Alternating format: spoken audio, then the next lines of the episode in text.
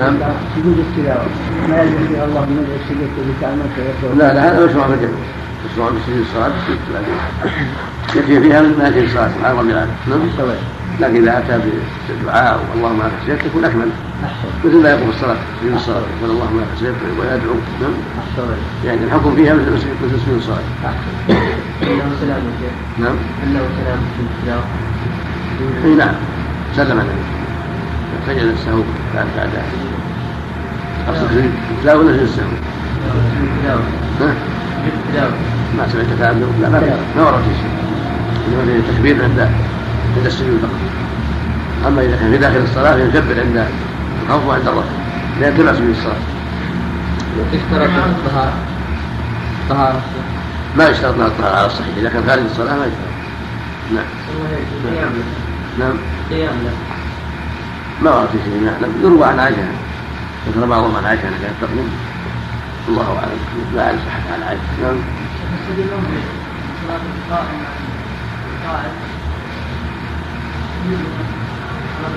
لكن هذه صلاة هذه فروع لا ليست صلاة. خروا يا شيخ ما تدل عليها الآية. نعم. خروا سجدا. ما يدل على أنه من قيام. الركوع القيام بعد الركوع نعم. أما جالس يقرأ يشرع عليه يقوم يحتاج إلى دليل. نعم. ولم ينكر عن النبي صلى الله عليه وسلم كان إذا اراد قام كان يقرأ بهم القرآن من مجالسهم ثم يسجد ويسجد الناس. ولم يذكر فيما علمنا أنه قام في السجود وسال مرة ولا مرتين ولا كثير. نعم. نعم؟ نعم. هل ورد فضل شيء؟ ما أذكر شيء. نعم هو مشروع مثل سجود السهو حتى الصلاة يستقبل القبلة كذلك ثم التفسير لأن السجود أولا لأن الجمهور ترك ولا صلاة الجمهور ولا صلاة ثانيا لأنها أشبه بالصلاة. نعم. وعلى آله وأصحابه قال المؤلف رحمه الله هو الحافظ. حجر رحمه الله. وعن خالد بن معدان رضي الله عنه. تابعي صغير من أهل الشام. قال خذ سورة الحج عن النبي صلى الله عليه وسلم قال خذ سورة الحج سجدتين رواه أبو داود في المراسيل. ولا بأس بإسناده عند أبي داود. ودليل على أن الحج فيها سجدتان. إحداهما عند قوله جل وعلا ألم ترى أن الله يسجد من السماء والشمس والقمر الآية. والثاني عند عند قوله يا أيها يا أيها في آخرها. يا أيها الذين آمنوا اركعوا واسجدوا واعبدوا ربكم وافعلوا خيرا لعلكم تفلحون عند قوله لعلكم تفلحون وأيد ذلك رواية عقبة بن عامر عند أحمد والترمذي موصولا. أن النبي صلى الله عليه وسلم سجد في الحج سجدتين وقال فمن لم من لم يقعهما فلا يسجدها يسجدها في السجدة أو فلا يسجدهما إلى السجدتين فلا يقرأهما في السجدتين والحديث الموصول والمرسل كلاهما يدلان على شرعية السجدتين في سورة الحج وأن يشرع لمن قرأ سورة الحج أن يسجد سجدتين سواء قرأها في الصلاة أو في خارج الصلاة. لهذا الحديث المرسل والمتصل وإن كان فيه وإن كان ضعيفا لكن يعرض بالمتصل بالمرسل. المرسل لا بأس به وإسناده جيد والمتصل بسنده عبد الله بن لهيعة وهو معروف.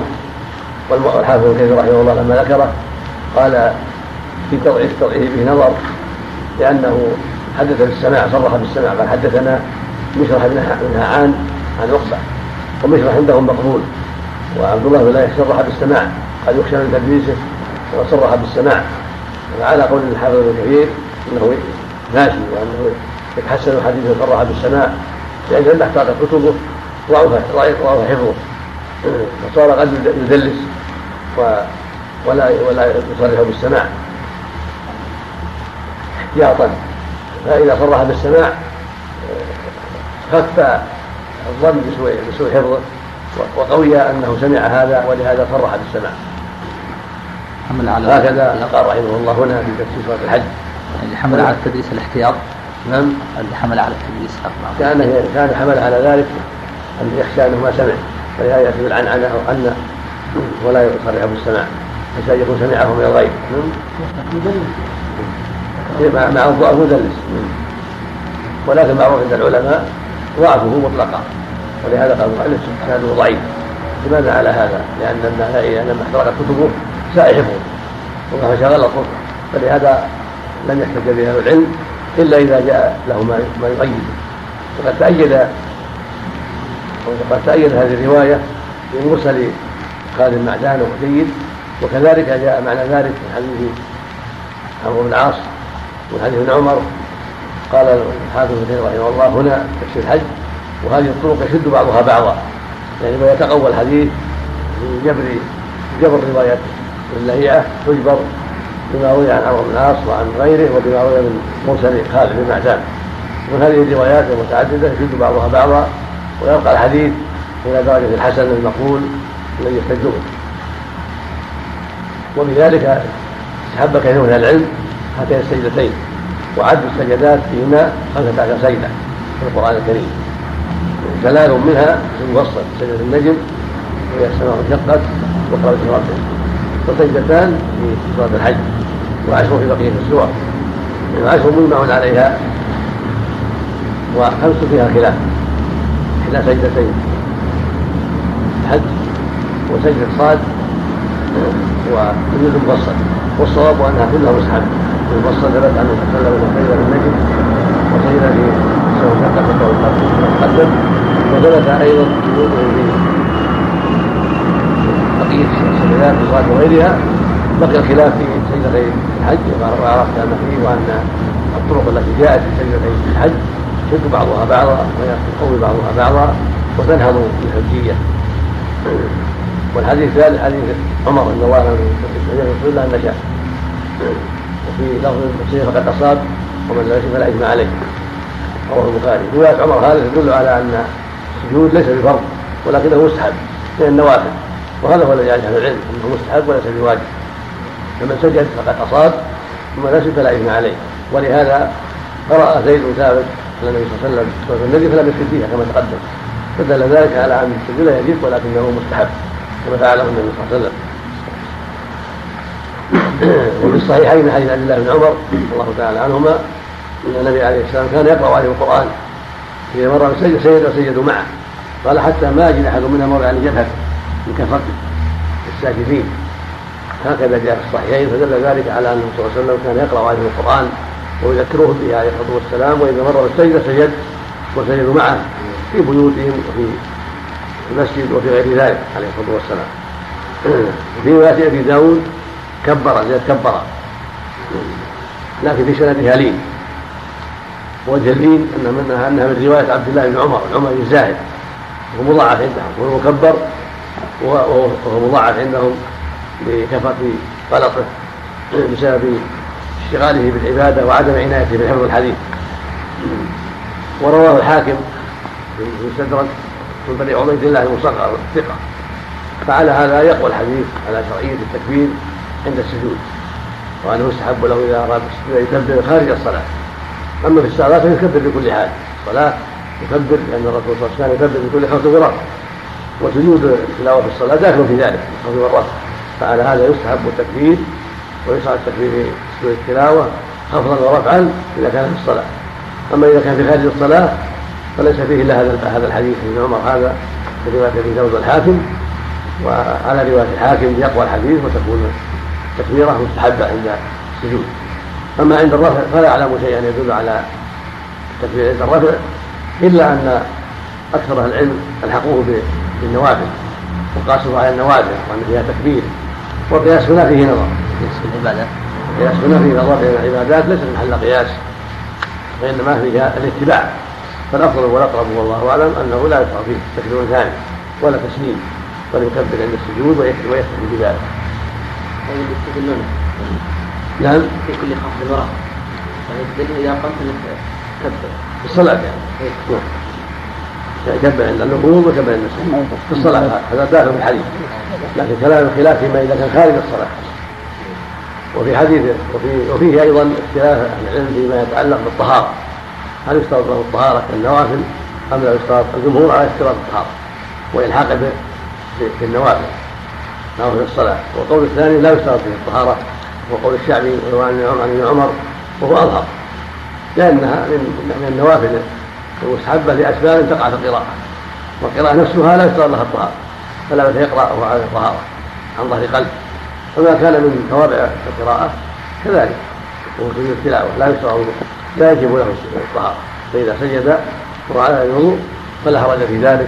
في أرجح قولي العلماء وإن كان خلاف الجمهور فقول الجمهور ليس بحجة.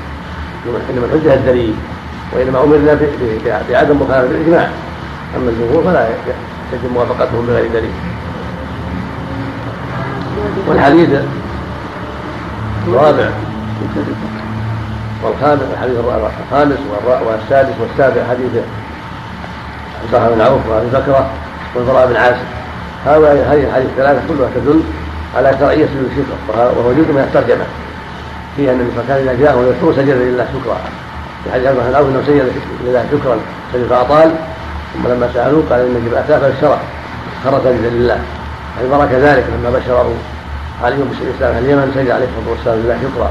فهذا يدل على شرعية سجود الشكر وانه يستحب للمؤمن إذا حصل شيء من نعم الله العظيمة يسره سجد لله شكرا. ويروى ان الصديق رضي الله عنه لما بلغه مقتل مسيلمه الكذاب خر سجد لله رضي الله عنه. فالحاصل أنه يستحب للمؤمن إذا بلغه ما يسره من فتح حصى المسلمين من قتل عدو من هزيمة عدو من نعمة كبرى عليه ولد ولد أو ما أشبه ذلك. يسجد لله جل وعلا. كل هذا داخل في الحديث الثلاث وما جاء في معناه والله أعلم. التكبير اخ الله. نعم. سجود التلاوة يكبر عند السجود. ما ما اعرف سجود الشكر. ما اعرف ما مر لي في شيء ما اذكر مر شيء. الظاهر أنه يسجد دون دون تكبير ومن دخل ساجدا لله ولم يقل فيه إنه كبر. سجود التلاوة سجود الصلاة سجود السهو في التكبير. نعم. إلا قول سجود التلاوه في تكبير عند خارج خوف فقط أما في الشكر فلم يرد. لا هذا ولا هذا. فالاصل عند الكافر لأن العباد توقيفية. ليس للناس يدفع فيها شيئا بقياس.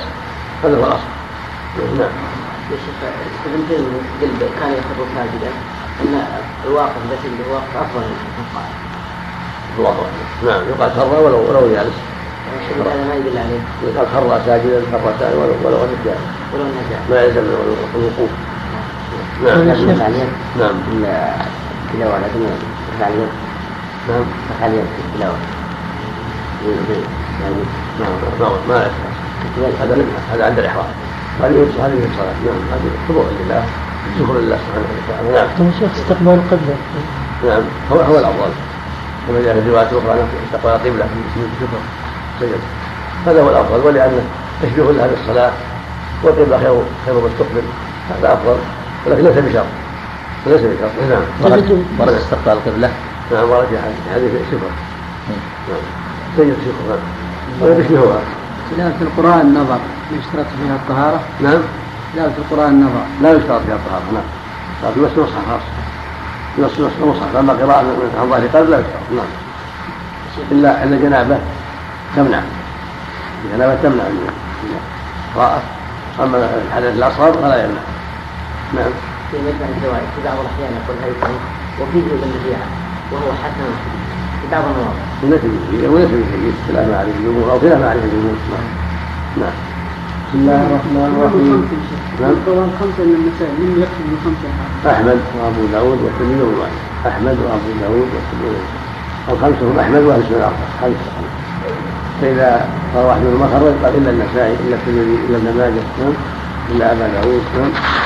من باب الاختصاص نعم بعض المحدثين يجعل السنة الأربعة. نعم. بعض المحدثين يجعل السنة الأربعة مسلم مثل رواه الخمسة نعم. في بعض المصطلحات نقل رواه الخمسة السنة الأربعة ومسلم. نعم. يمكن. مراد الحافظ لا. مراد الحافظ أحمد وأهل نعم.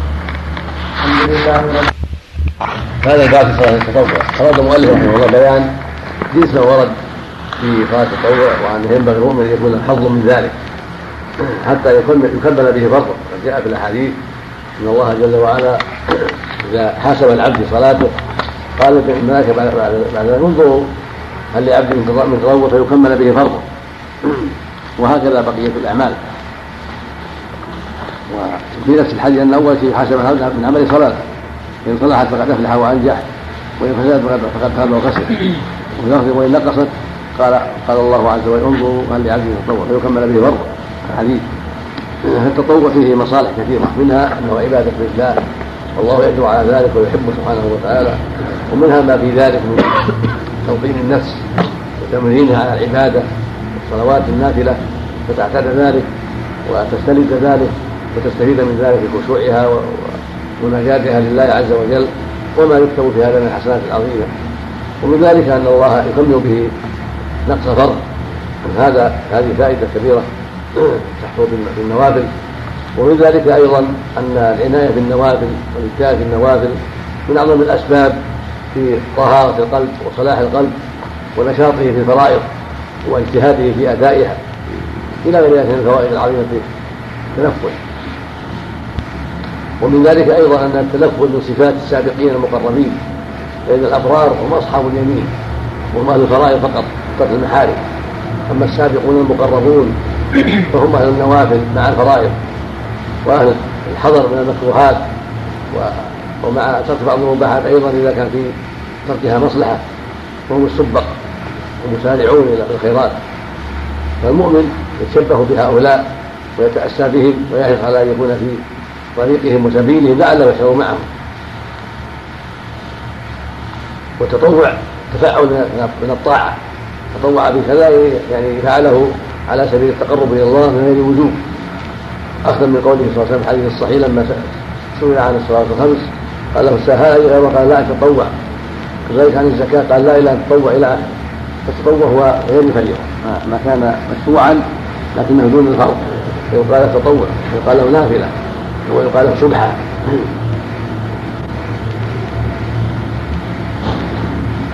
الربيعة بن مالك كذا في النسخ المعروفة. يقولون المرام والذي في نسب الرجل هو ربيعة بن كعب أبوه كعب ليس مالك.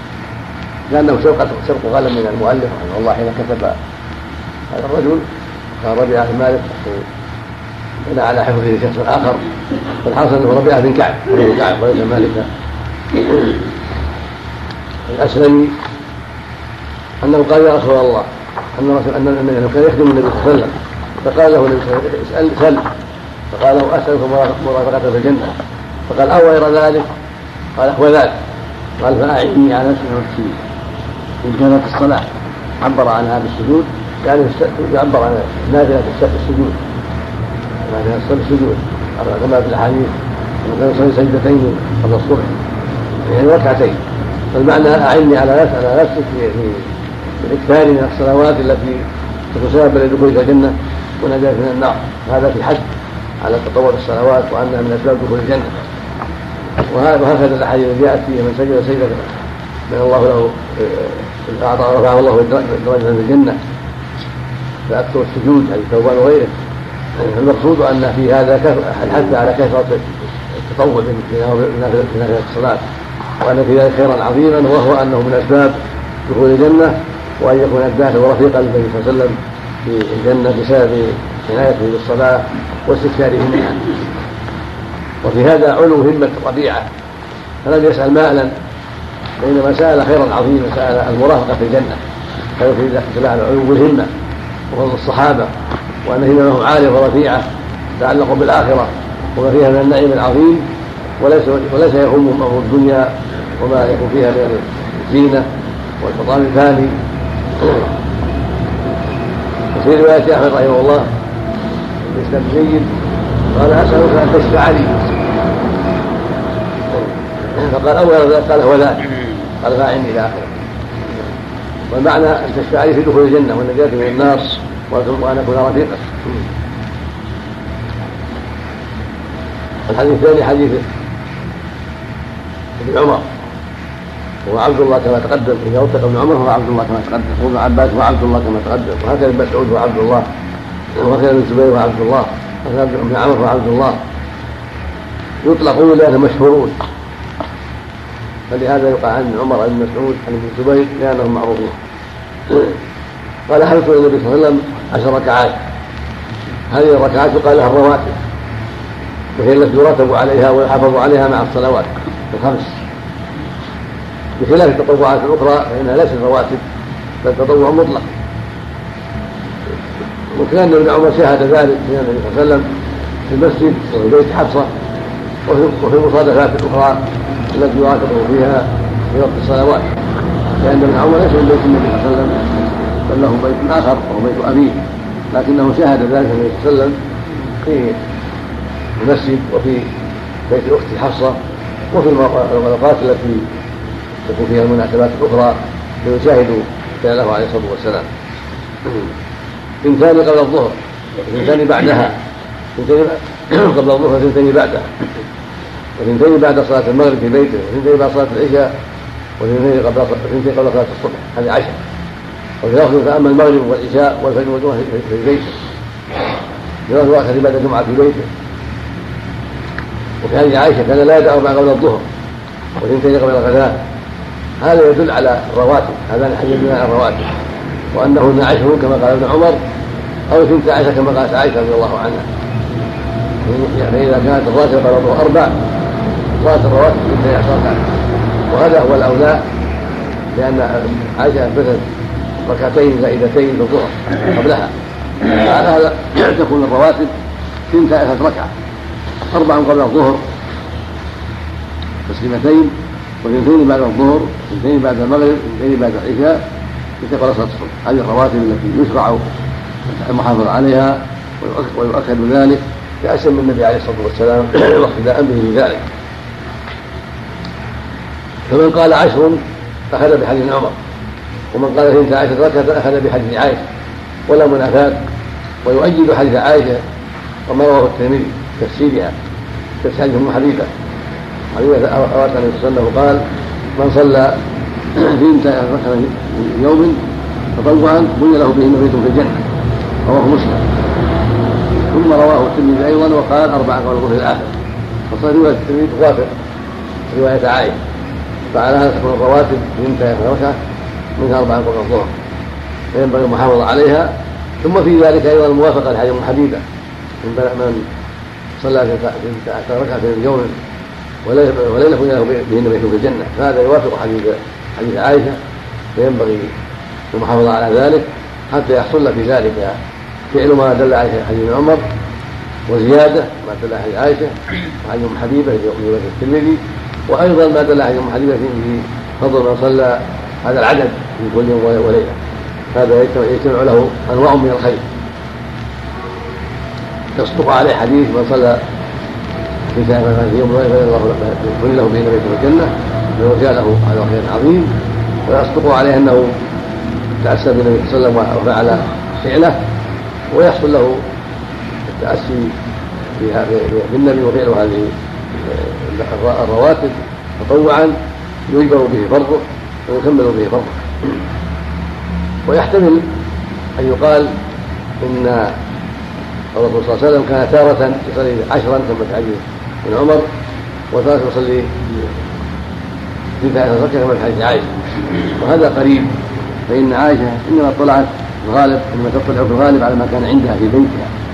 وهو ليس عندها إلا يومين من من تسعة. يكون لا عندها إلا في يوم من تسعة. وابن عمر قد يطلع على بقية الأيام في المسجد وفي بيت حفصة وفي مواضع أخرى.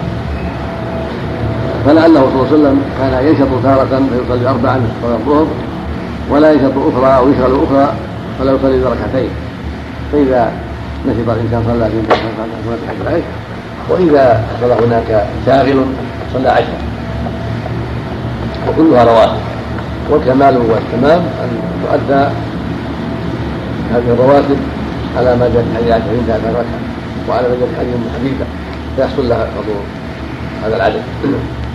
وحديث أم حبيبة الآخر فيه الدلالة على شرعية أربع قبل الظهر وأربعين بعدها. هذا يدل على فضل هذا العدد ويستحب يصلي قبل الظهر واربعا بعدها وهذا ليس راتبة.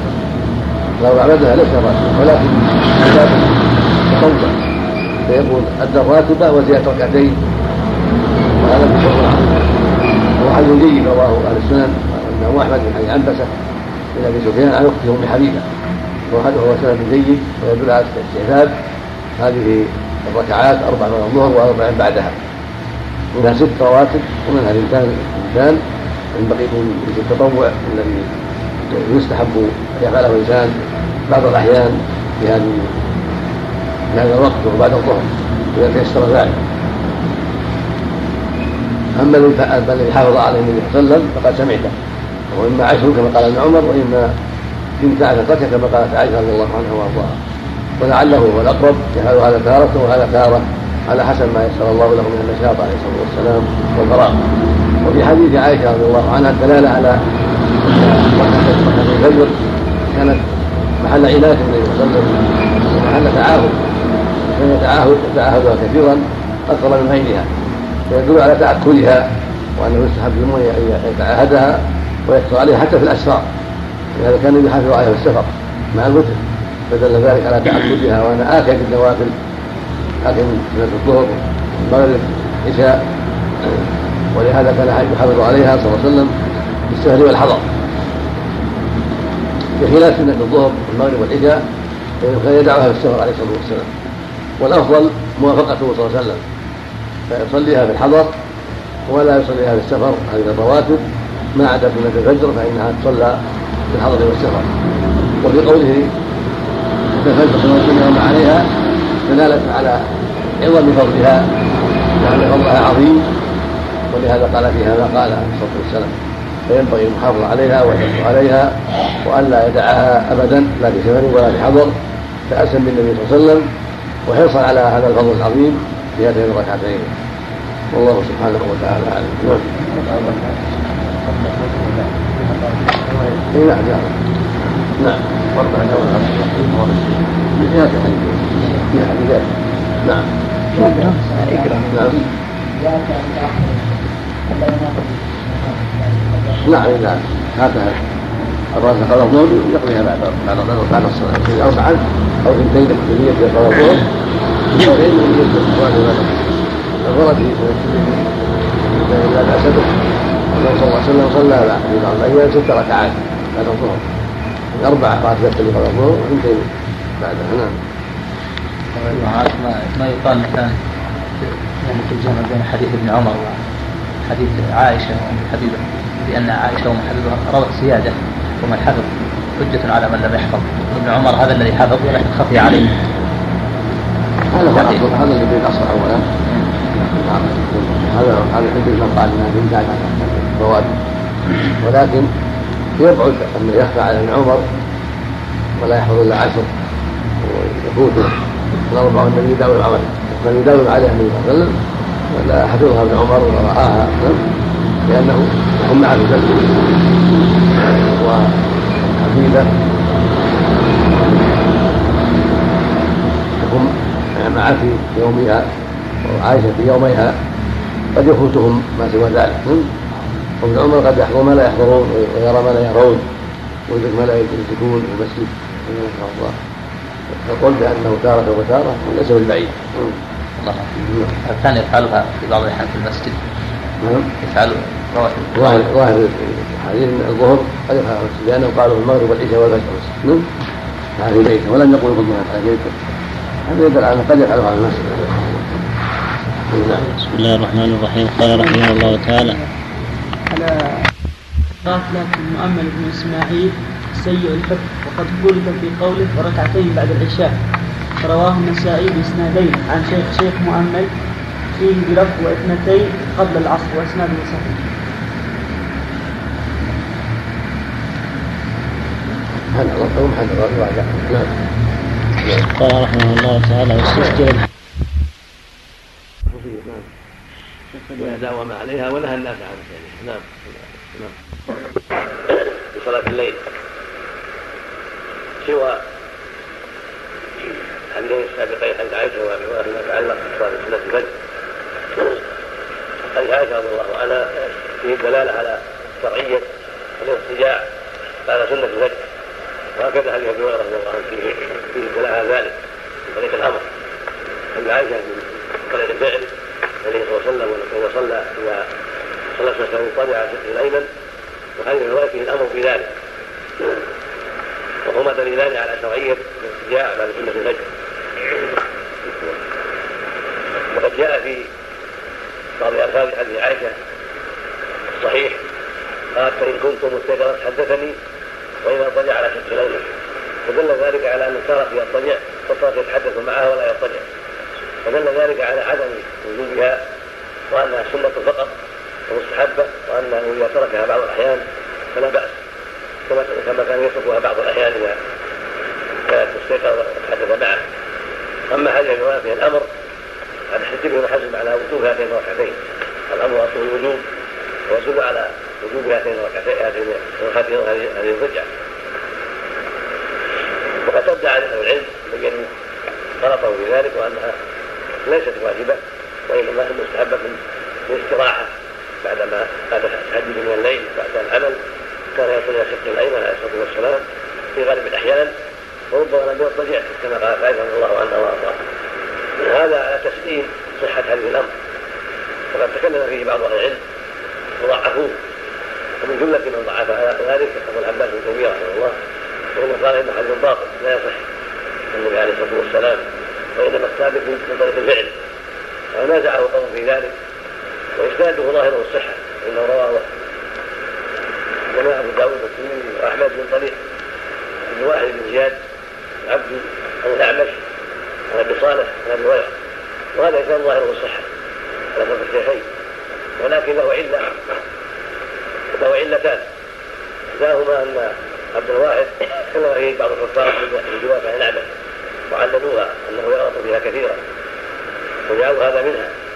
والعلة الثانية وهي أشد الأقوى والتدليس الأعمش فإنه لم يروي عن أبي صالح قال الشيخ تقي رحمه الله إنه إنما روى عن بواسطة هم يسميها ثم صرح به في رواية أن حدث بذلك عن أبي صالح ولم يروي عن أبي صالح مباشرة.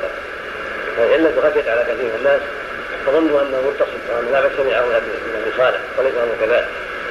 والأعمش مدلس وقد رواه بالعنعنة احتمله العلماء فيما إذا كان في الصحيحين لأن أصحاب الصحيحين اعتنوا بروايته وانتقوا منها ما ثبت سماعه وأما غير الصحيحين فلم يعتني أولئك بذلك فلهذا تعلم روايته إلى لم يصرح بالسماع وهنا جاء ما يدل على أنه دلت رواه عن غير أبي صالح وبهذا يعلم أنه ضعيف.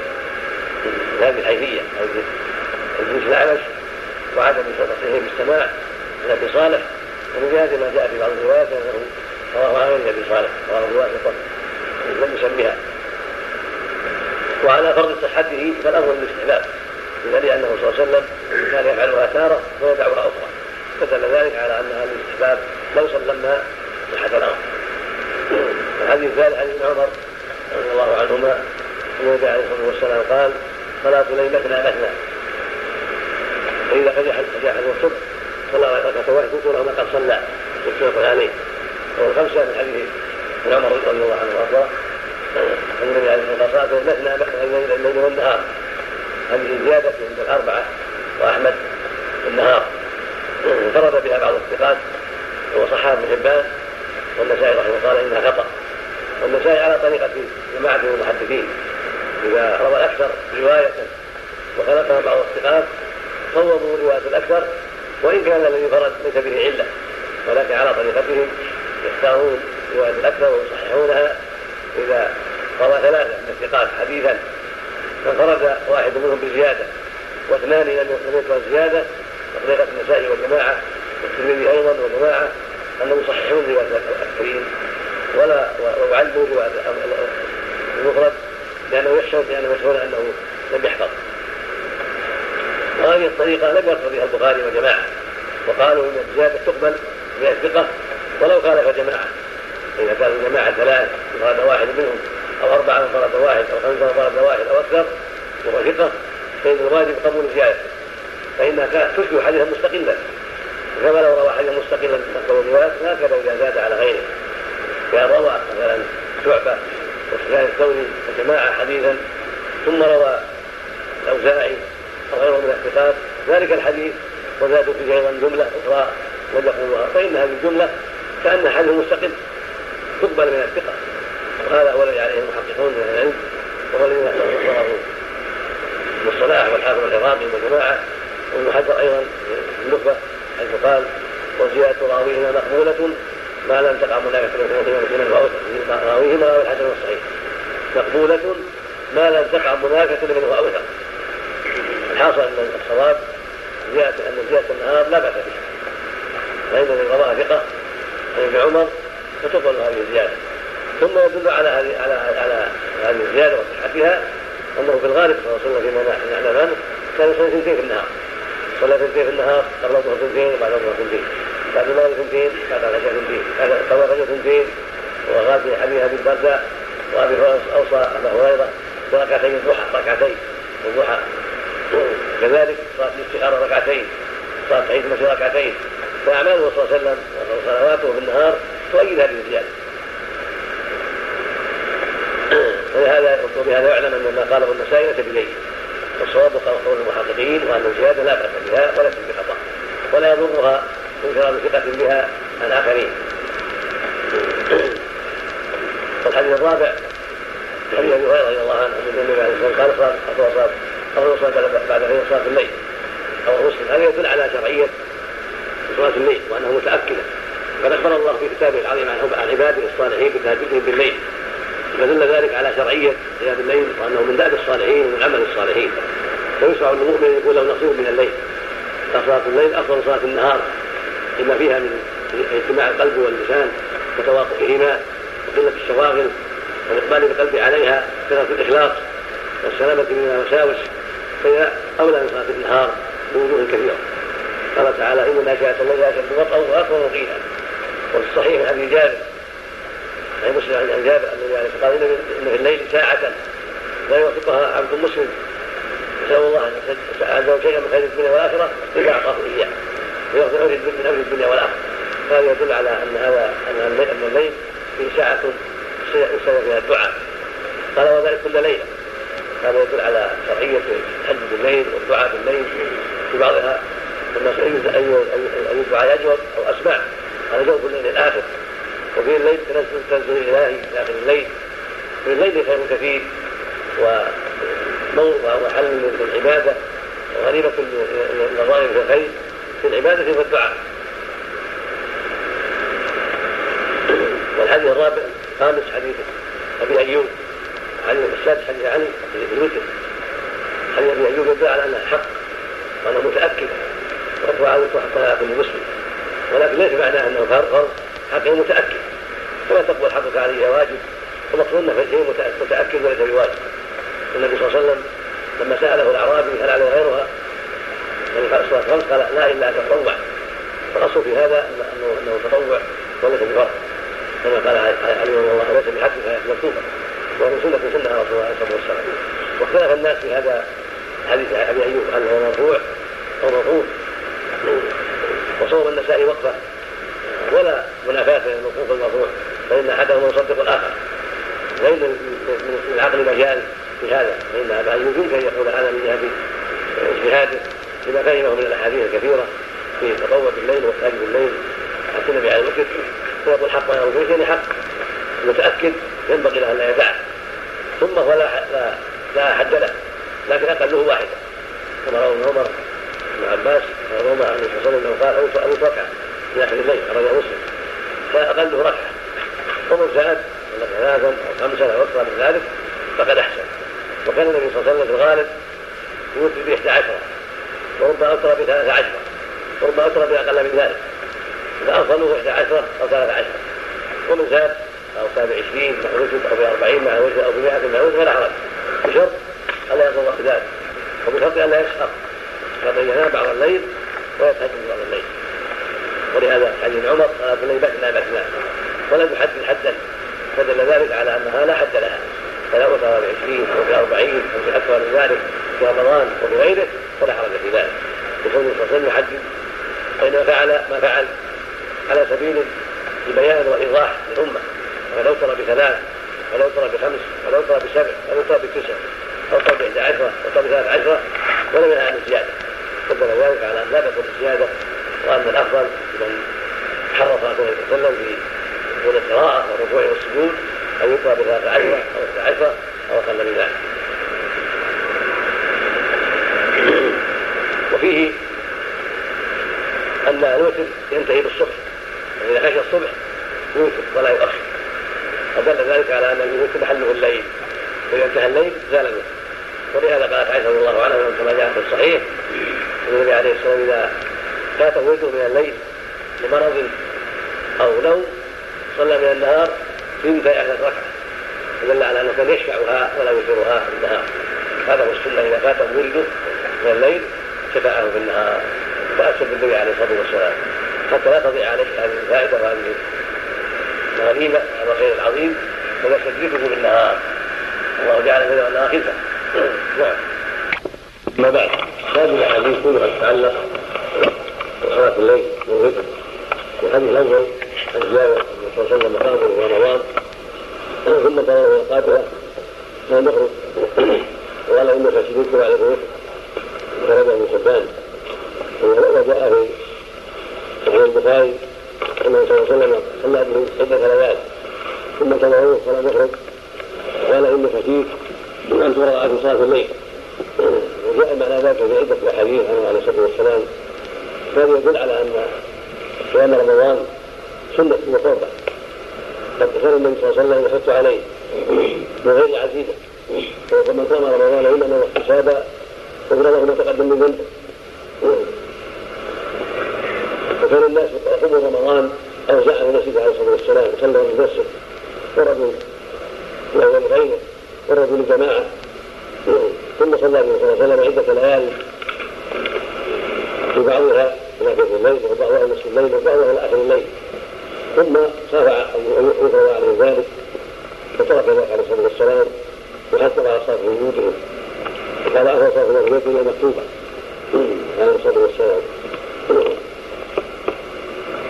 فهذا يدل على شرعية قيام رمضان وأن السنة وقربة وأن الرسول صلى الله عليه وسلم ترك فعل ذلك خشية أن يفرض فلما توفي عليه الصلاة والسلام انتهى هذا الخوف واستقر في الشريعة وبقي الأمر على ما هو عليه نافلة وسنة وليس فريضة ولهذا فقام عمر رضي الله عنه هذه السنة وبين وبين كعب يصلي بالناس فجمعهم عليه. يصلونها في عهده صلى الله عليه وسلم في صلى الله جماعة لأنه عرف أن المانع انتهى وزال فلهذا طبق ما نقله عليه في حديث صلى الله عليه وسلم بصلاتها جماعة ما كان يصلي منهم جماعة أوزاعا في المسجد وجمعهم النبي صلى عدة ليالي ولم يمنعه من الاستمرار إلا خوف الفريضة فقد زال هذا الخوف واستقر الامر فلهذا جمعهم عمر وصلوا جماعة في عهده رضي الله عنه واستمر على ذلك وكان أصحاب ذات ليلة فرآهم فقال ليس هذه بدعه ولكن قدر هذا؟ وقد احتج بهذا من لا بصيرة لديه في امور البدع. وظنوا أن هذا عمر مدحا أن هذا مدحا للبدع من حيث هي وأنتوا عليه. فان عمر رضي الله عنه لا يمدح ما ذمه الله ورسوله. والبدع كلها مذمومة. كل بدعة ضلالة كما قال النبي عليه الصلاة والسلام. وإنما أراد عمر البدعة اللغوية وإنما كان بدعة من حيث أنه جمعهم على إمام واحد وجماعة واحدة وكانوا عهد من أوزاعا وما تم بعضهم على ذلك. فلما جمعهم على هذه الكيفية وإنما كانت بدعة يعني من حيث اللغة. لأن البدعة في اللغة ما حدث على غير مثال سابق. لكن إذا كان الدين هو محل المنع. وما في أمور الدنيا ما يجده الدنيا وصناعاتها واصلاحها وغير ذلك فليس من باب الذنب شيء. بل للناس ان يخترعوا ويوجدوا ما ينفعهم في ملابس أو مآكل أو مشارب أو مزارع أو صناعات أو مراكب أو غير ذلك. فإنما البدع المذمومه ما يتعلق بالدين والتقرب إلى الله عز وجل. فمراد رضي الله عنه يعني من حيث اللغة أنها كانت في عهد صلى الله عليه وسلم كانوا اوزاعا وكان الصديق كانوا اوزاعا ثم جمعهم كان بدأ من هذه الحيثيه من حيث انهم جمعوا على كانوا متفرقين ولم يستقيم له الأمر بسبب الله عليه وسلم وإذا فيها سنة وقربه وطاعه فقد فعلها النبي صلى الله عليه وسلم وفعلها المسلمون وراغب فيها النبي صلى الله عليه وسلم وحث عليها. اللهم صل على وسلم. والحديث الثاني حديث هذا بن غياث فيما يتعلق بالوتر أخبر النبي صلى الله عليه وسلم أن الوتر نعمه من الله عز وجل؟ وأن أنبت العباد في هذه النعمة وأن خير لهم خمر النعم. وكان النبي صلى الله عليه وسلم يحافظ عليها في السفر والحضر فدل ذلك على شرعية الوتر وأنه فرضة وأنه نعمة عظيمة وأن العباد خير النعم وأن محله من صلاة العشاء إلى صلاة الفجر الوتر إذا انتهت صلاة العشاء دخل وقت الوتر ولا يجمع على المغرب وصلى المغرب إذا جمع التقديم السفر أو في دخل وقت العشاء. الوتر صلاة الفجر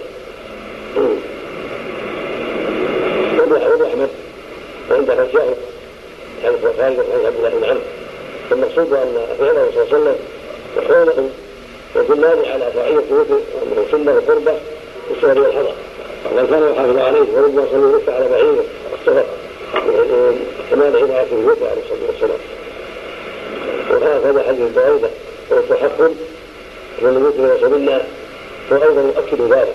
وهكذا ما تقدم عن أبي أيوب أن يتحقق الحديث. وما جاء في هذا المعنى اثر العلم المتقدم أيضا كلها تدل على شرعية مثل وتأكده وأنه انه ينبغي لاهل الإسلام أن يحافظوا عليه كما حفظ كما حفظ عليه النبي عليه الصلاة والسلام في السفر والحضر جميعا وحتى الرجال والنساء. ولا سيما القراء والعلماء فإن أولى الناس أن يعتنوا بهذا. ولهذا جاء الحديث الآتي من عليه الصلاة وأيضا يؤكد ذلك. وهكذا ما تقدم عن أبي أيوب أن يتحقق الحديث. وما جاء في هذا المعنى العلم المتقدم أيضا كلها تدل على شرعية مثل وتاكده وأنه انه ينبغي لأهل الإسلام أن يحافظوا عليه. كما حفظ كما حفظ عليه النبي عليه الصلاه والسلام في السفر والحضر جميعا وحتى الرجال والنساء. ولا سيما القراء والعلماء فإن اولى الناس ان يعتنوا بهذا. ولهذا جاء الحديث الآتي النبي عليه الصلاه والسلام اوصوا يا قران فان الله تحبه فالعلماء وطلاب العلم حول الناس بالعنايه بالسنن والاخذ بها والسير عليها والتاتي بنبيه عليه الصلاة والسلام لأنه ليس من يعلم كمن لا يعلم. وحديث وهذا انتهى في ضعف لكنه دال على شرعيته ورتب الشرع تقدم أما زيادة ليس منا فهي محل الاستنكار وهي محل الغرابة. فلا يحتج به في هذه المساله لأنه اخذه الوجود ولكنها ولكنه ليس بواجب ولا سنة. مؤكده ولا بواجب وهذا وجه الحديث ضعيف لا يعتمد عليه من حيث لا يدل عليه من حيث الوجود وانما هو حق تأكد وسنة وغلب فيها فقط. لا يعول عليه. تصير شهر. عليه كلها تدل على شرعيته ومثل أيضا وأنه صلى الله عليه وسلم كان يوتر ساعة بثلاث عشرة وساعة بإحدى عشرة وساعة بأقل من ذلك. هذا فيه توسعة وأن يوتر فيه توسعة. وفيه دلالة على أنه ربما أوتر بخمس جميعا. والإثناء ثمانا ثم خمس جميعا أحد عشر وربما أوتر إحدى عشرة ثم أربعا ثم أربعا ثم ثلاثا يعني ثنتين يصلي يكون ثنتين لا يصلي احدى عشرة وربما اوصل بسبع جميعا ثم السادسة فالصحة الأول رحمه الله عليه ثم يلحق إلى السابعة فلا يسلم ثم يأتي بالسابعة ربما أوصل بتسع كما جاء صحيح مسلم يوسف الثامنة ولا يسلم ثم يسلم إلى التاسعة فربما أوصل بثلاث من الحجرين الآتي فيصليها سردا ولا يجد فيها إلا في الثالث. ثم هذا أنه أمر يوسف عليه الصلاة والسلام وجعل التوسعة. ومثل النساء صلى في البيت البيت أفضل ويتقبل صلاه المثنى مثنى ولن اوصل بشهر جميعا سردا وبخمس جميعا سردا يجوز إلا في آخرها فهذا نوع من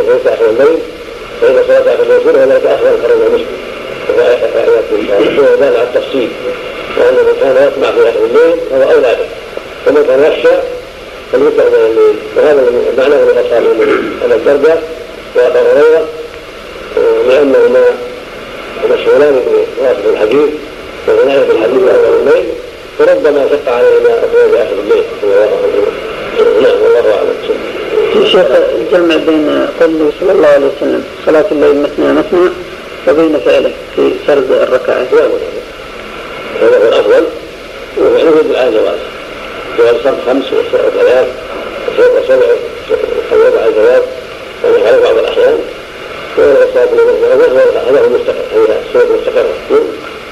لو قام إلى الثالثة هل يرجع؟ ولا اثنتين ما ممكن كده. وهو لا قال رجل الله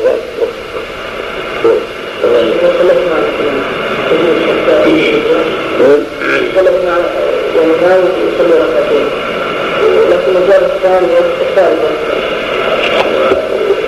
سبح على الأرض وهو يحلف وعيد يسمس ويسمس إن شاء الله نعم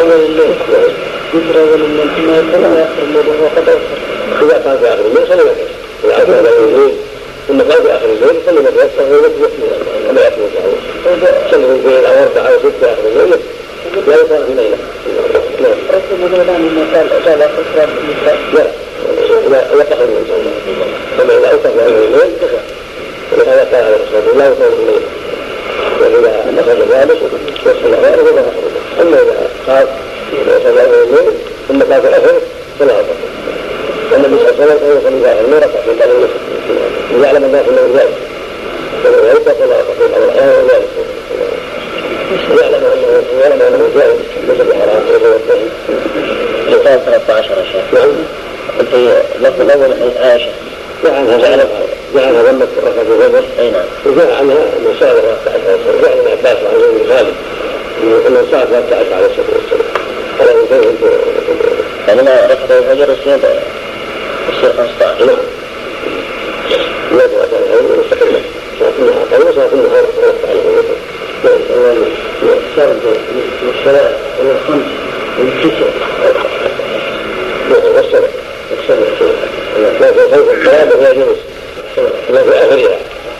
الثلاثة فيها جنس السادسة والثامنة في تسليم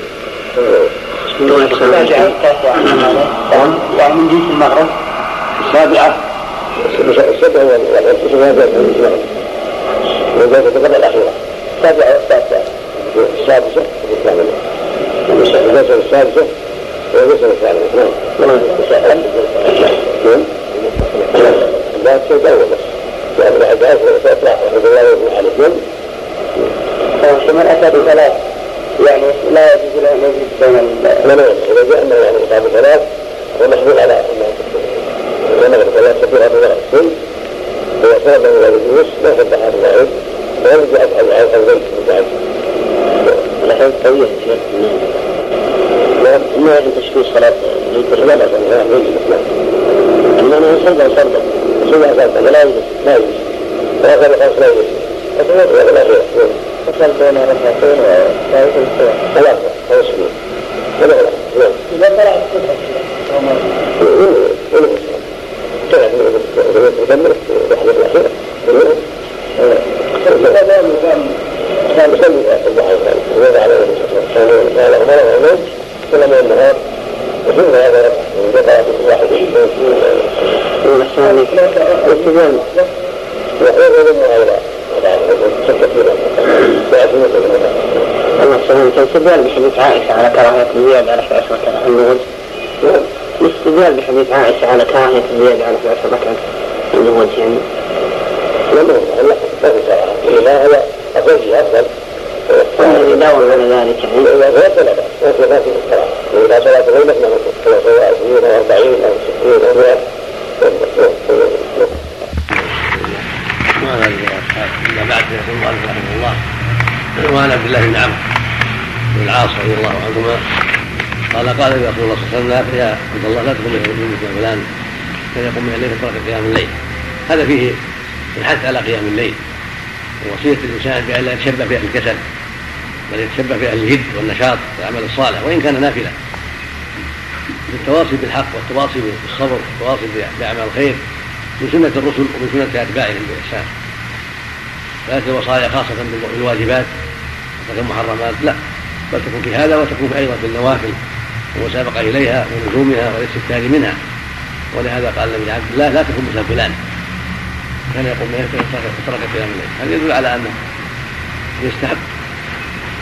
من ترك الأعمال الصالحة والقرب ينافس فيها يستحق أن لا يشبه به ان يكون مضرب مثل للنهي عن تشبهه فلا يكون كسله وضعفه وتساهله في المستحبات. محل تشبه فينبغي أن يخالف وأن يشار على الخيرات. ويضرب المثل في هذا فيقال لا تكون مثل فلان في كذا وكذا. تنبيها له على أن ذلك لا يناسب فعله وتشجيعا له على المسابقة والمسارعة إلى الخير. وكان عبد الله بن عمرو بعد ذلك يصلي كثيرا ويتهجد كثيرا حتى جاء عنه بعد ذلك أنه كان لا ينام بل يصلي الليل كله ويصوم النهار اجتهد في العبادة. حتى أمره النبي صلى الله عليه وسلم بأن يقتصد. قال يا عبد الله إن لنفسك عليك حقا ولأهلك عليك حقا ولضيفك عليك حقا فاعطي كل ذي حق حقه تقوم ونام وصم أفطر. الحديث مشهور الذي رواه الشيخان وغيرهما. وكان يقرأ القرآن في كل ليلة. فأمره النبي صلى الله عليه وسلم يقرأ ويقرا في كل شهر. ولم يزل معه. ويقول له يامره بالاقتصاد حتى قال اقراه بسبع ولم به حتى قال اقراه بثلاث فالمقصود أنه بعد هذه الوصية اشتد حرصه على الخير وعظم إقباله على العبادة. حتى صار بعد ذلك لا ينام ولا يفطر ويجتهد غاية الاجتهاد في العبادة. حتى أوصاه النبي صلى الله عليه وسلم بالاقتصاد وعدم التطبيق على نفسه. لأن الله جل وعلا لا يحب التشديد في هذه المسائل والغلو فيها بل أمر بالتيسير سددوا وقادروا يريد الله بكم اليسر فلم يزل به النبي صلى الله عليه وسلم حتى قال في الصيام صم صيام داود صم يوما وأفطر يوما.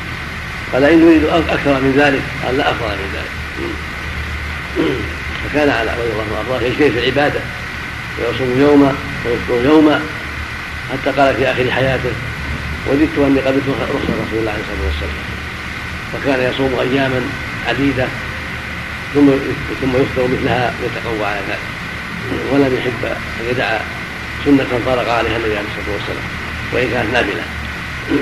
الحديث الثاني حديث علي رضي الله عنه المؤمنين وعلي بن أبي طالب بن عبد المطلب بن هاشم الهاشمي خاتم الرسول عليه الصلاه والسلام وابن عمه ورابع الخلفاء الراشدين واحد العشرة لهم الجنة رضي الله عنه. يقول من سمع النبي يقول أوتروا يا أهل القرآن فإن الله يحب الوتر هذا يدل على أنه ينبغي لأهل القرآن أن يكون لهم عناية وإن كان هذا مطلوبا من الجميع ولكن ينبغي لأهل القرآن هم أهل العلم. لأن القراء هم أهل العلم وأهل القرآن هم أهل العلم على الحقيقة لأن أصل العلم هو كتاب الله. هذا هو أصل العلم والسنة مكملة وموضحة ومبينة. وكان أصحاب مجلس عمر هم القراء وهم العلماء أصحاب القرآن أصحاب العلم أصحاب البصائر. لهم بالتهجد بالليل والعناية بالوتر أولى من غيرهم وأمر حقهم آكل وإن كان مشروعا للجميع لكن ليس أهل العلم مثل غيرهم فإنهم قدوة وعندهم من العلم الذي يدعوهم إلى المسارعة ويحفزهم إلى المبادرة والثبات ما ليس عند غيرهم. فينبغي لهم أن يكونوا مسارعين إلى ما علموا إلى العمل بما علموا وحتى يقتدي بهم من عرف أحوالهم وأعمالهم.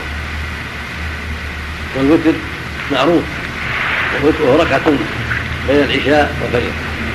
هذا أقل ركعة واحدة ومن زاد فهو أفضل ثلاثة خمسة إلى الحاصل أن الوتر ركعة مفردة.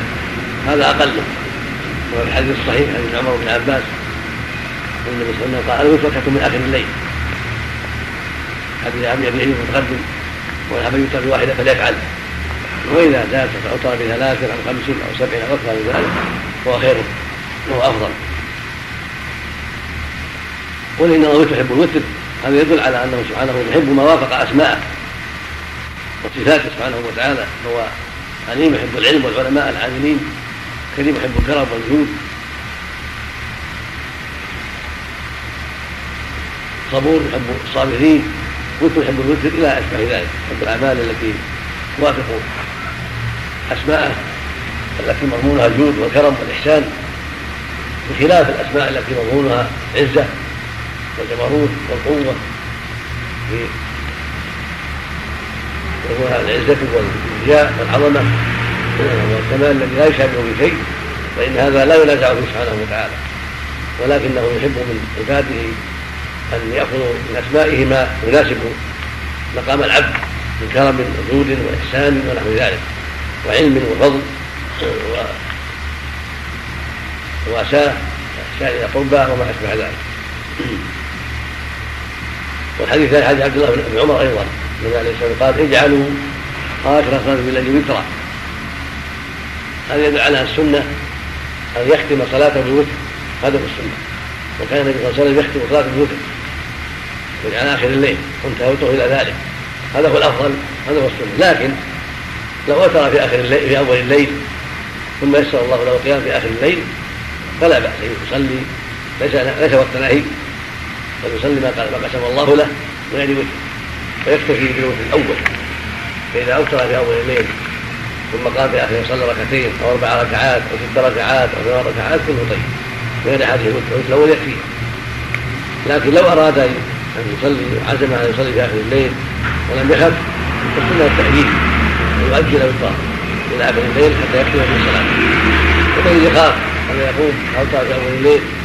ثم رزقه الله كان في آخر الليل فانه يصلي في وتر ذنوب ولا يعيد وتر في الحديث الرابع يقول صلى الله عليه وسلم لا في ليله حديث رسول علي حنفي اليمامي يعني قال لا في ليله حديث جيد هو لا يدل على أنه لا يعاد ولا يكرر.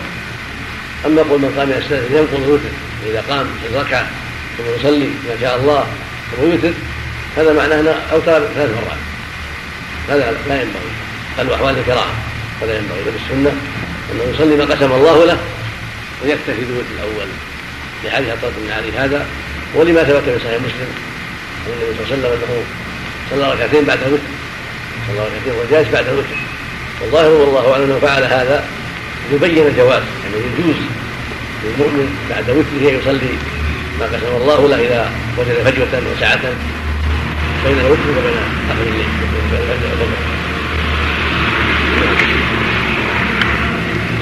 على المتابعين بعد المباشرة نعم. بعد المباشرة هذا صح قال المشهور الله الامام سيد القراء يقول رضي الله عنه الذي كان يوقف يسبح اسم ربك هذا ان يفرق ان يقول الله أحد. وهكذا في حديث عائشة. وهكذا جاء ابن عباس أيضا يدل على انه كان يوتر بثلاث في بعض الأحيان. ربما اوتر بخمس ربما اوتر بسبع كما تقدم. في هذا أنه كان إذا اوتر بثلاث قرا بسبح. وقل يا أيها الكافرون وقل هو الله أحد. فيدل ذلك على شرعية قراءة هذه السورة الثلاث وركعات الثلاث وزاد النسائي ولا يسلم إلا في آخرهن. المعروف في صلاة صلى الله عليه وسلم الليل أنه كان يسلم كل ركعتين ويوتر بواحده مفرده هذا هو الاشهر الاكثر من فعل صلى الله عليه وسلم والأغلب. وهذا ما لم تقدم حديث عائشة وصلي عشر ركعات وسلم كل اثنتين. وهذا من حديث عمر الصحيحين قال مثنى مثنى فإذا خشي احد الرسول صلى ركعة واحدة يوتر له ما قد صلى. هذا هو الأفضل وهو محفوظ في الأحاديث الصحيحة. وجاء عنه صلى الله عليه وسلم ربما أوتر بثلاث سردا وربما أوتر بخمس سردا وربما أوتر بسبع وربما أوتر بتسع جميعا. وهذا قليل. والغالب هو الأول. الغالب هو انه يصلي مثنى مثنى عليه الصلاة والسلام ويوتر واحدا مفردا ولكن من اوتر بثلاث جميعا أو خمس جميعا أو سبع جميعا فلا حرج في بعض الأحيان. والذي فعل هذا يبين السنة وأنه لا حرج في ذلك. والأفضل أن يسلم في الجنتين. ثم غيره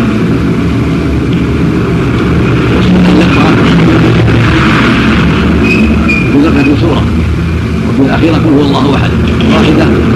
لا في الآخرة قل هو الله أحد. قال سبحانه الواحد الأحد. مثل حديث ابن عباس علي بن قول قدر انه يحب الوتر. هو واحد ويحب الوتر بما فيه من المشابهه لما كان واحدا وترا سبحانه وتعالى حب الوتر جل وعلا. ولهذا شرعه ودعا وأمر به وأكد في ذلك. والسنة المؤمنين الايتار وان يختم مرادهم بالوتر وهو واحدة فالله واحد والوتر واحدة سواء في أول الليل أو في وسطه أو في اخره واخره أفضل. وهذا مما يؤيد ويؤكد أن الإيثار بواحدة أفضل من صرف الثلاث والخمس والتسع والسبع ونحو ذلك ولكنه جائز. وأما زيادة معوذتين في حديث عائشة فقد أعلت فانه رواها أبو داود والترمذي رحمة الله عليهما من طريق خصيف عبد الله الجزري عن عبد الله بن جريج عن عائشة. وصيف مضاعف لسوء حفظه واختلاطه. وابن جريج أيضا كذلك لين في الحديث. والمحفوظ أنه لم يسمع من عائشة وإنما صرح بالسماع من عائشة قصيف. وقصيف لا يحتج به. ولهذا قال العلماء ان ابن جريج لم يحفظ عنه أنه سمع من عائشة ولم يلقاها صار في الحديث علتان احداهما ضعف قصيف والثانية ضعف ابن جريج وعلة ثالثة انقطاعا على سماع من غير من عائشة أيضا. فيكون في ثلاث علل والمحفوظ إنما هو قراءة حروف الله فقط وحدها. ذكر ابن الجوزي عن أحمد بن معين تضعيف هذه الرواية وأن وأن ذكر معاوية بن محفوظ وذكر بعضهم أنها أنها روتها عمرة عن عائشة وأن العقيد أنه لا بأس بإسناده. فإن صح رواية عمرة عن عائشة جاز الأمران جاز أن يقرأ بعض الرحلات وحدها وأن يقرأ المعوذتين معهما ولا حرج في ذلك. المعوذ المعوذ على الرواية. المحفوظ والمعروف عند أهل العلم وحكاه الترمذي على أكثرهم أن يقرأ قل الله فقط على حديث أبي. وعلى رواية عائشة إن صحت رواية عائشة. بعد التعبد بعد تتبع الطرق وجمع ما ورد في ذلك فيكون هذا حالة وحال حالة. يعني في بعض الأحيان يقرأ قل الله أحد كما في حديث أبي. في بعض ابن عباس وفي بعض الأحيان يقرأ المعوذ معها. ولا حرج في ذلك. المعول الأمور هذه كلها وغيرها هو الدليل. نعم. قصير بالتاء بعض النسخ هكذا بالباء. بالباء بالباء بالباء. والحديث الثاني حديث. ابن جريج يا شيخ هو مدلس فقط نعم. هو ضعيف. هو مدلس فقط ليس بضعيف من هو؟ ينزل إلى أبي مالك بن عبد العزيز. هذا هذا هذا ابوه ابوه عبد بن ثقه نعم اذا الشيخ لا بس مدرس هذا ابوه عبد العزيز بن جريج ابوه هو الضعيف ميت الحديث. الحديث الثاني حديث أبي سعيد النبي عليه الصلاة والسلام قال اوتروا قبل أن تصبحوا ابن حبان هذا في سؤال فلا وتر له. هكذا ما تقدم حديث عند عمر إذا خشي أحد الصبح صلى ركعة واحدة كتب ما قد صلى. وكان أحد ابن عمر الاتي فطلع الفجر قد ذهب وقت كل صلاة والوتر لا وتر قبل أن تصبحوا جاء في هذا عدة أحاديث كلها دالة على أن الايثار قبل الصبح وأن المؤمن يتحرى في وتره الوقت المناسب الذي يستطيعه. أول الليل وسطه أو آخره. إن تيسر له آخر الليل فهو أفضل وإلا أوتر في أوله. تقدم حديث حديث حذافه ان الله امرتهم بصلاه من نعم. من صلاة العشاء إلى طلوع الفجر. هذا وقت الوتر. فإن تيسر آخر الليل كما ياتي حديث عن جابر والنبي عليه الصلاة والسلام خاف أن يقوم آخر الليل ومن طلع ان يقوم آخر الليل فيوت آخر الليل. وإن صلى في اليقين فذلك أفضل خرجه مسلم الصحيح.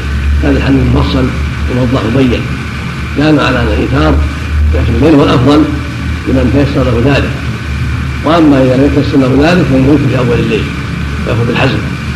وروي أن عمر كان أحدهما في أول الليل وكان أحدهما وكان الثاني في آخر الليل. فأقصد أول الليل.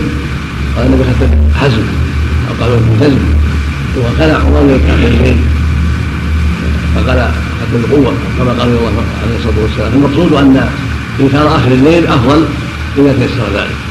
وإذا لم يتيسر أو خيف أن لا يتيسر أوتر في أول الليل. ومن هذا ما رواه الشيخان عن ابي هريره رضي الله عنه الذي أوصاه بثلاث منها الإتاء قبل النوم. قالوا كان أبو هريرة يدرس الحديث فإذا مضى شطر من الليل نام يشق على القيام بعد ذلك. وهكذا رواه مسلم ابي الدرداء من اوصاه بالإيتاء قبل النوم أيضا. هذا كله يدلنا على أن الإيتاء قبل النوم أفضل في حق من يخشى أن يقوم. أما من كان يثق بقيام اخر الليل وله القدرة على ذلك فإن صيام اخر الليل أفضل عن جابر وغيره. وكما تقدم حديث عائشة انتهى وتره إلى السحر عليه الصلاة والسلام. ولأنه يوافق التنزل الإلهي. الذي يقول الله جل وعلا من داع فيستجاب له من سيف وطاع سؤله الحديث هذا أفضل وجوه وفي حديث ابن سعيد الثاني من نام يوتر نفسه ونسلم إذا أصبح ذكر هذا الحديث رواه من ذكره المؤلف من النسائي وداوود والترمذي وابن ماجه وأحمد. لكن في إسناده بهذا اللفظ عبد الرحمن بن زيد الاسلم وهو ضعيف عند أهل العلم. ورواه أبو داود بسند جيد لكن ليس فيه إذا أصبح. أما ليس فيه فيوتر اذا ذكر وليس فيه النوم. والنوم مثل النسيان كله علم. هذه رواية أبي داود تشهد لروايه عبد الرحمن زيد وإن كان ضعيفا تشهد له لها بالصحة. فيدل الحديث على أن إذا نام الإنسان عن وتر أو نسيه فان الافضل أن يقضيه ويصلي من النهار ما تيسر. ولذلك في حديث عائشة صحيح أن النبي عليه الصلاة والسلام إذا شغله عن وتره نوم أو مرض صلى من النهار ثنتي عشر ركعة. هذا يدل على أن إذا شغل عن وتره الليل بمرض أو نوم أو مانع آخر فإن الأفضل له أن يصلي من النهار. ولكنه يشفعه لا يوتر بل يشفعه فان رواية ابن سعيد هذه مجمله مطلقة ورواية عائشة مفسرة مبينه تدل روايه عائشه والأصح وأثبت تدل على أن الايثار يكون بالشفع يعني يشفع له ركعه وإذا كانت عادته خمسا صلى ستا ثلاث تسبيحات وإذا كان عادته سبعا صلى ثمانا. وإذا كان عادته 11 صلى 11 ركعه كنت عشر ركعه من النبي عليه الصلاه والسلام. هذا هو الأفضل. والله أعلم. نعم. يا شيخ يخرج في الشفع إذا قضى في النهار؟ لا يعني مع البرود نعم.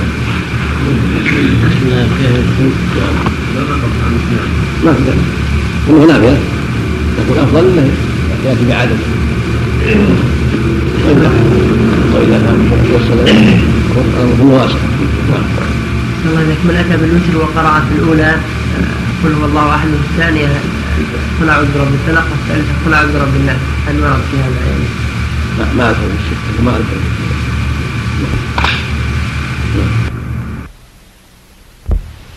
الله وعن عائشة رضي الله عنها. قالت كان رسول الله صلى الله عليه وسلم أربعا من ما شاء الله. أخرجه ورفع عنها أنها سئلت. فكان رسول الله صلى الله عليه وسلم لا لا يجي المغيب. وله عنها أيضا. أنها قالت ما رأيت رسول الله صلى الله عليه وسلم الضحى وهي يسبحها هذه الحديث ثلاثة عائشة رضي الله عنها. يدل تدل على أنها اختلف قولها في ذلك. وأنها اضطربت عنها الرواية. والجمع بينهما وجمع بين هذه الروايات أنها ذكرت أنه كان يصلي الضحى اربعا ويجب ما شاء الله اولا ثم نسيت فقالت ما قالت بعد ذلك؟ وما كما رأى يصليها إلا إذا المغيبه وما كان لا يصليها لا يصليها ويصليها أو العكس أنها كانت قالت ما كان يصليها إلا إذا المغيبه وما كان يصليها إلا يسبحها. ثم ذكرت بعد ذلك قالت إنه كان يصلي الضحى ما شاء الله. الحاصل أن إثباتها ونفيها متعارضان.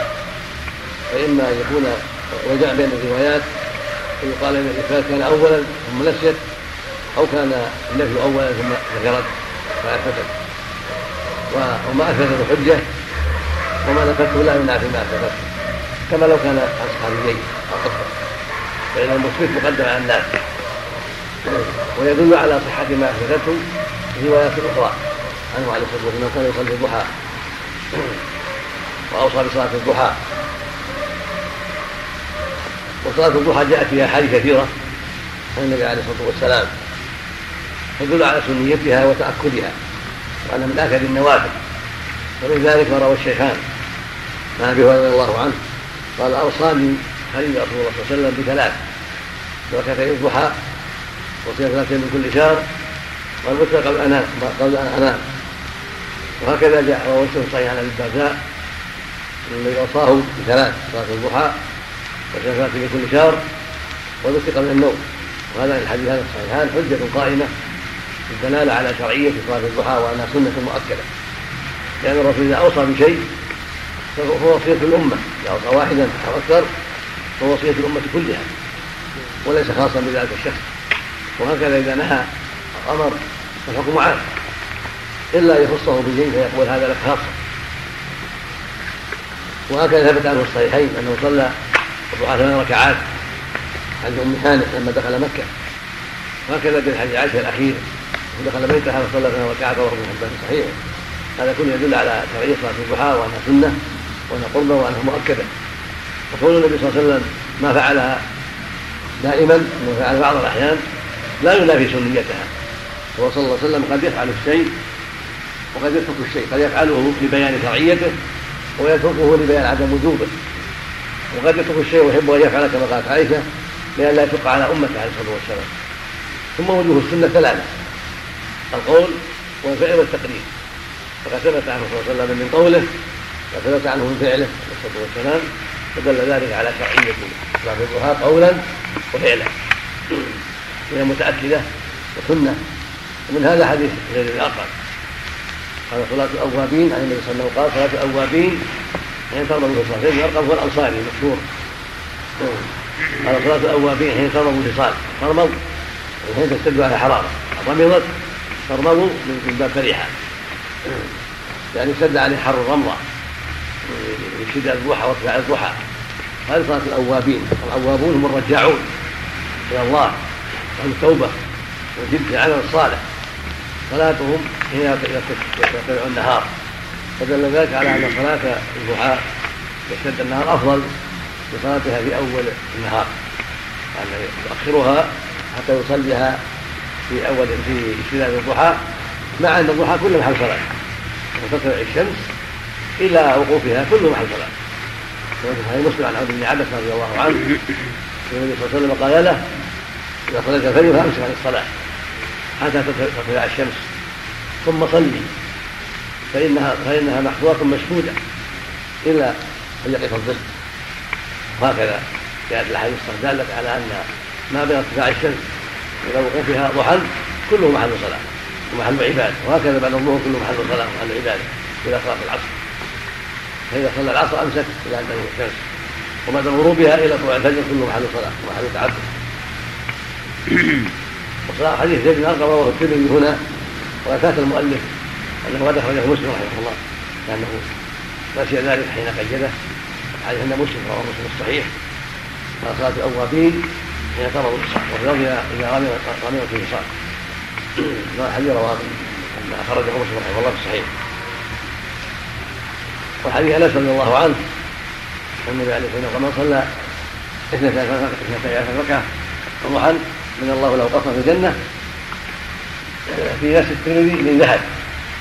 كما سقطت على المؤلف حين قيده الحفظ قصر من ذهب.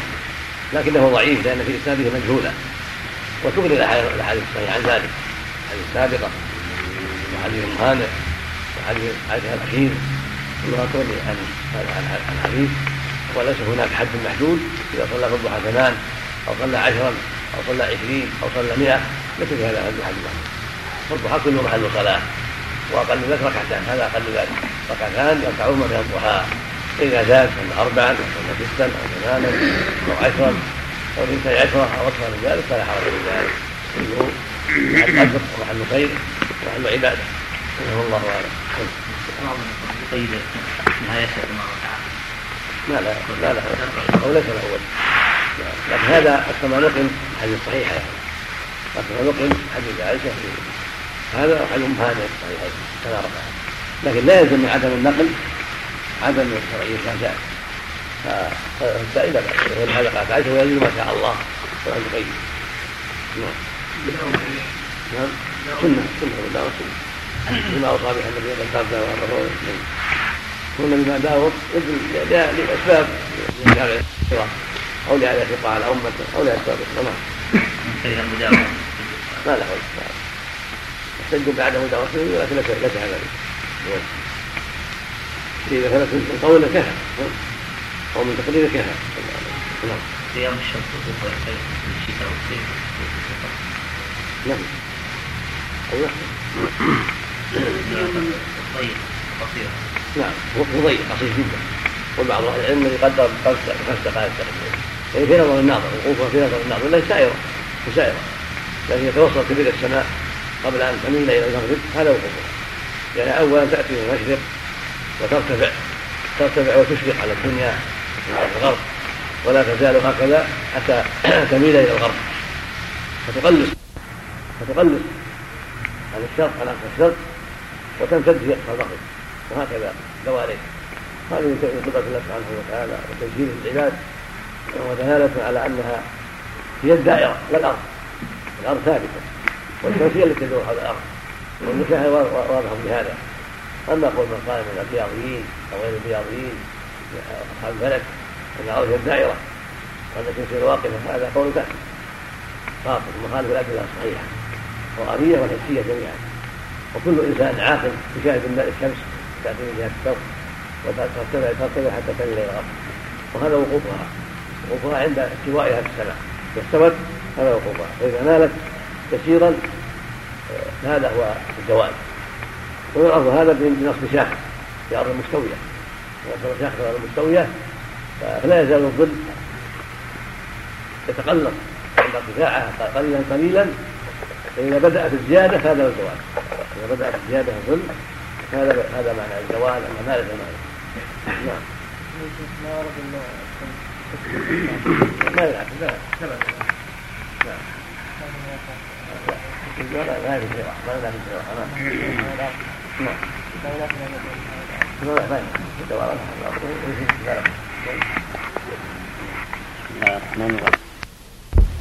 والإمام أراد المؤلف بهذا يلزم ما ورد في هذا الباب من الأحاديث ما يتعلق بالجماعة والإمامة لأنهما عبادتان عظيمتان. قد ورد فيهما أخبار تناسب ذكرها هنا ليعلمها طالب العلم ويعمل مقتضاها في الجماعة والإمامة الجماعة فرض على الصحيح من أقوال العلماء فرض عين. ويجب أن تؤدى الصلاة في الجماعة في المساجد. هذا هو الأرجح. من أقوال العلم قال بعضهم سنة قال بعضهم فرض كفاية والصواب هو ما تقدم والأحاديث تدل على ذلك فرض عين. وإن واجب اداؤها يوم ذلك كما دلت عليه السنة.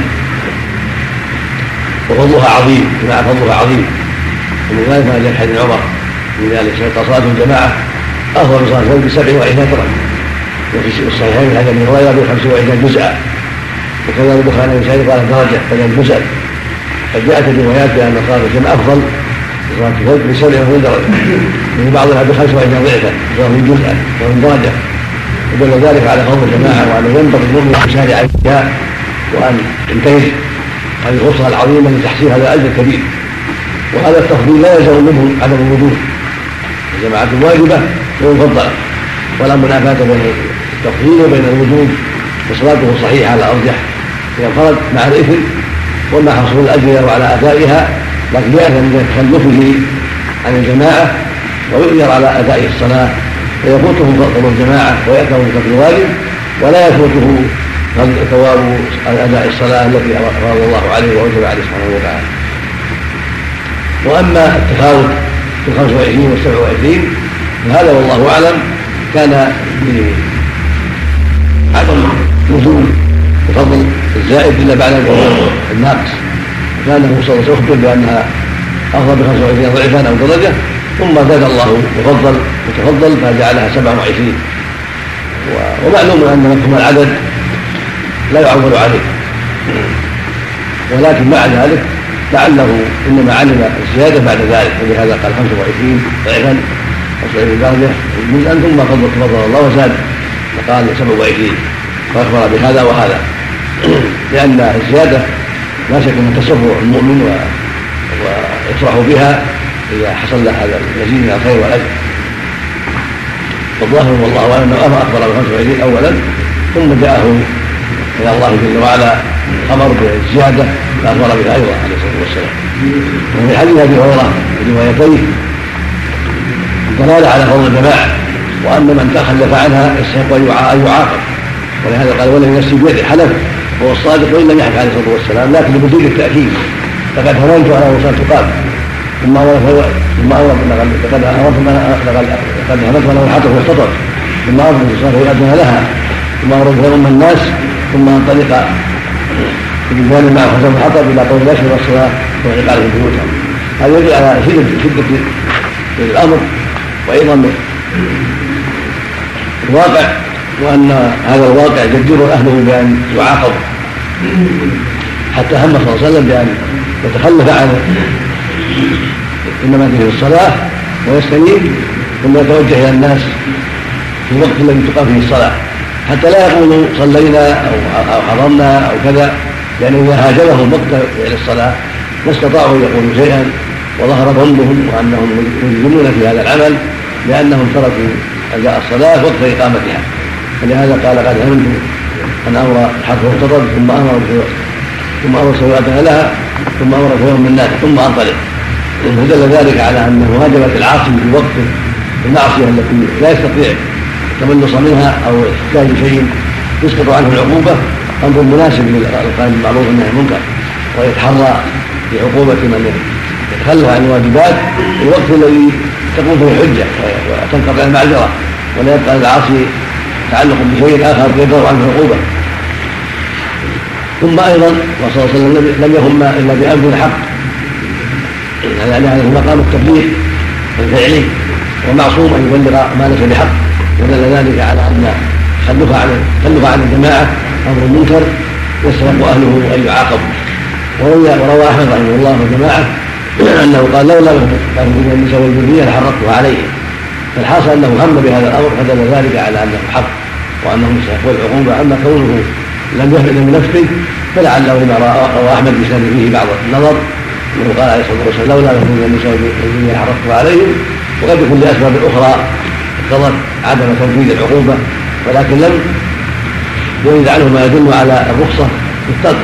ودل على أن وجوب العقوبة قائم هو التخلف لكن تخلف التنفيذ لاسباب وحكم أخرى لعلها أن التحقيق قد يفضي إلى أشياء مضرتها عظيمة من إصابة الله أو طفل أو ذهاب اموال عظيمة أو ما أشبه ذلك مما قد يضر الجيران فالحاصل التخلف عن التنفيذ له أسباب وله مقتضيات ولهم واجبات فلا يدل ذلك على أن بيعهم جائز أو أنهم لا يجوز عقابهم بل هذا مستقل.